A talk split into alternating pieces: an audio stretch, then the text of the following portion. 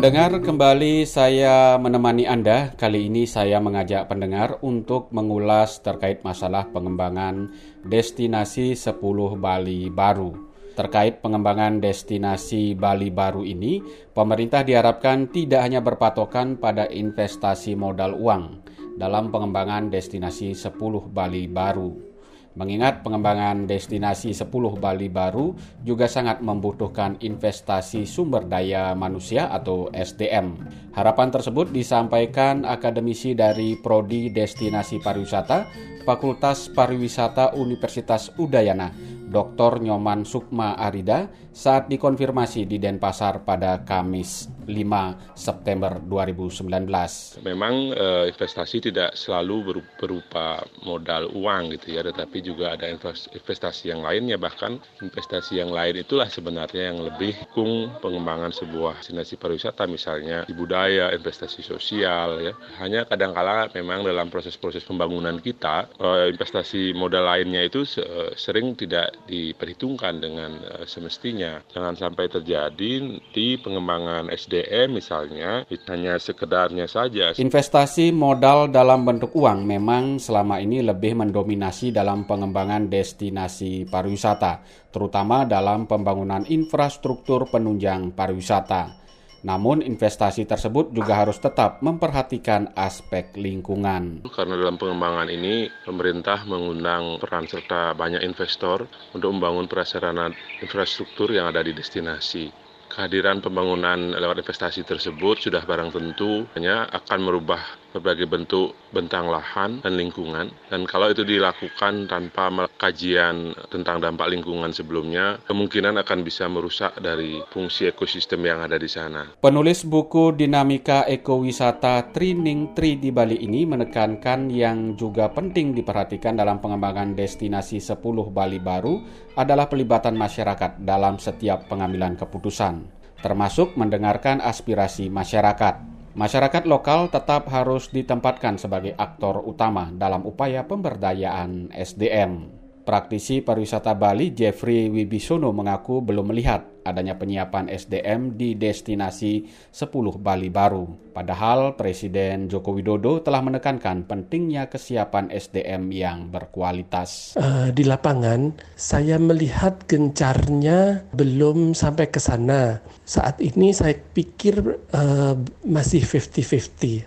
Kepentingan promosi di masing-masing daerah masih uh, banyak dari Kementerian Pariwisata secara promosi digital. Selain penguatan SDM juga diperlukan penguatan sosial budaya masyarakat agar siap menerima wisatawan.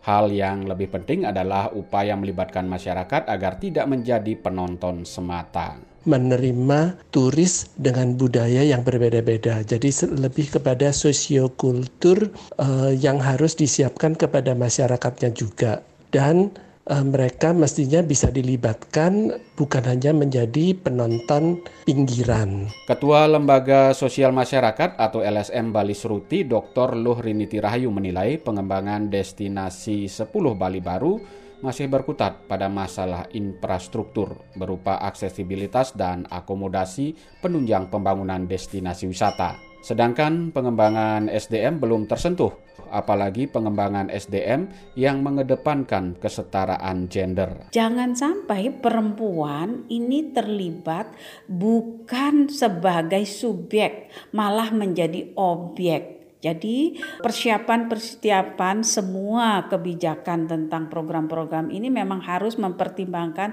tentang permasalahan kesetaraan. Jangan sampai perempuan yang tidak siap ya terlibat dalam program ini akhirnya bukan menjadi subjek tetapi menjadi objek. Aktivis perempuan yang juga aktif dalam forum kerukunan umat beragama di Bali ini menegaskan pengembangan SDM terutama SDM perempuan menjadi penting karena apabila kaum perempuan tidak memiliki kemampuan yang cukup hanya akan menempatkan perempuan sebagai pekerja kasar. Bahkan tidak jarang kaum perempuan tersebut menjadi objek pelecehan seksual. Eh, sering kali para wisatawan juga melecehkan para penduduk lokal sehingga dianggap rendah dengan demikian maka pelecehan maupun maupun komersialisasi perempuan dijadikan PSK atau memang diperlakukan ya dengan tidak baik itu akan terjadi pada kaum perempuan. Wakil Ketua Ubud Hotel Association Wayan Parke berharap pembangunan destinasi 10 Bali baru juga diikuti dengan pembangunan lembaga pendidikan di daerah tersebut. Pembangunan lembaga pendidikan pariwisata menjadi penting dalam upaya mempersiapkan SDM yang handal. Nah mungkin dari sisi edukasi pun mungkin dari pemerintah sendiri bisa membangun, mulai membangun SMK, mulai membangun eh, SMA pariwisata maupun sebisa mungkin membangun sebuah universitas yang di mana mereka bisa lebih terdidik lagi tentang dunia hospitality maupun tourism itu seperti gimana. Selaku pelaku pariwisata di Bali, Parke mengaku sangat mendukung pengembangan destinasi 10 Bali baru agar tercipta pemerataan pembangunan pariwisata di Indonesia. Kehadiran destinasi baru ini juga dipastikan tidak akan menjadikan Bali kalah bersaing karena setiap destinasi mempunyai keunikan tersendiri. Karena setiap daerah itu bagi saya sendiri punya keunikannya masing-masing dan pasti juga berbeda dengan tempat lain. Bali bisa terkenal karena budaya, tradisi, dan adat istiadatnya yang mengikat di sini. Begitu juga dengan alamnya.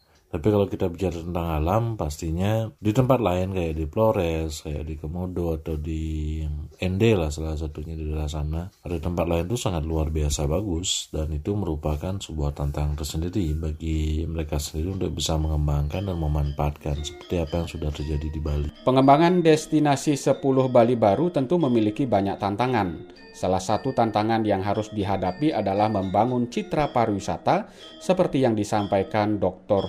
Sukma Arida yang juga merupakan pendiri GoDevi. Eh, dalam menciptakan branding ini yang cukup ekstra keras ya effort atau usaha yang harus dilakukan. Kalau dibandingkan dengan Bali misalnya sebagai destinasi yang sudah established tentu 10 eh, Bali baru ini harus eh, berusaha keras menciptakan apa brand mereka dan apa kekhasan mereka yang membedakan mereka dari Bali. Nah, ini yang harus dilakukan ke depan. Nah, tentu branding itu berangkat dari apa keunikan atau nilai lebih yang dimiliki oleh 10 Bali baru itu. Tantangan berikutnya menurut Sukma adalah membangun aksesibilitas di destinasi 10 Bali baru. Salah satunya yaitu mempersiapkan akses layanan penerbangan nasional atau internasional. Nah, ke depan tentu uh, pemerintah lewat pembangunan infrastruktur perlu memperhatikan bahwa akses menuju ke destinasi Bali baru tersebut cukup memadai, bisa dijangkau dengan biaya murah gitu ya. Misalnya ke Raja Empat kita tahu uh, bagus destinasi, tapi kalau aksesnya juga, tidak baik, uh, tentu orang juga akan enggan untuk menuju ke sana.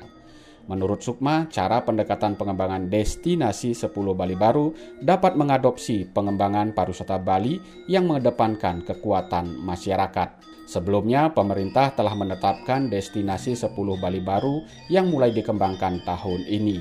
10 Bali baru tersebut adalah Danau Toba di Sumatera Utara, Tanjung Kelayang di Kepulauan Bangka Belitung, Tanjung Lesung di Banten, Kepulauan Seribu di Jakarta, Borobudur di Jawa Tengah, Bromo Tengger Semeru di Jawa Timur, Mandalika di Nusa Tenggara Barat, Labuan Bajo di Nusa Tenggara Timur, Wakatobi di Sulawesi Tenggara, dan Morotai di Maluku Utara. Demikian sedikit cerita tentang pengembangan destinasi 10 Bali baru.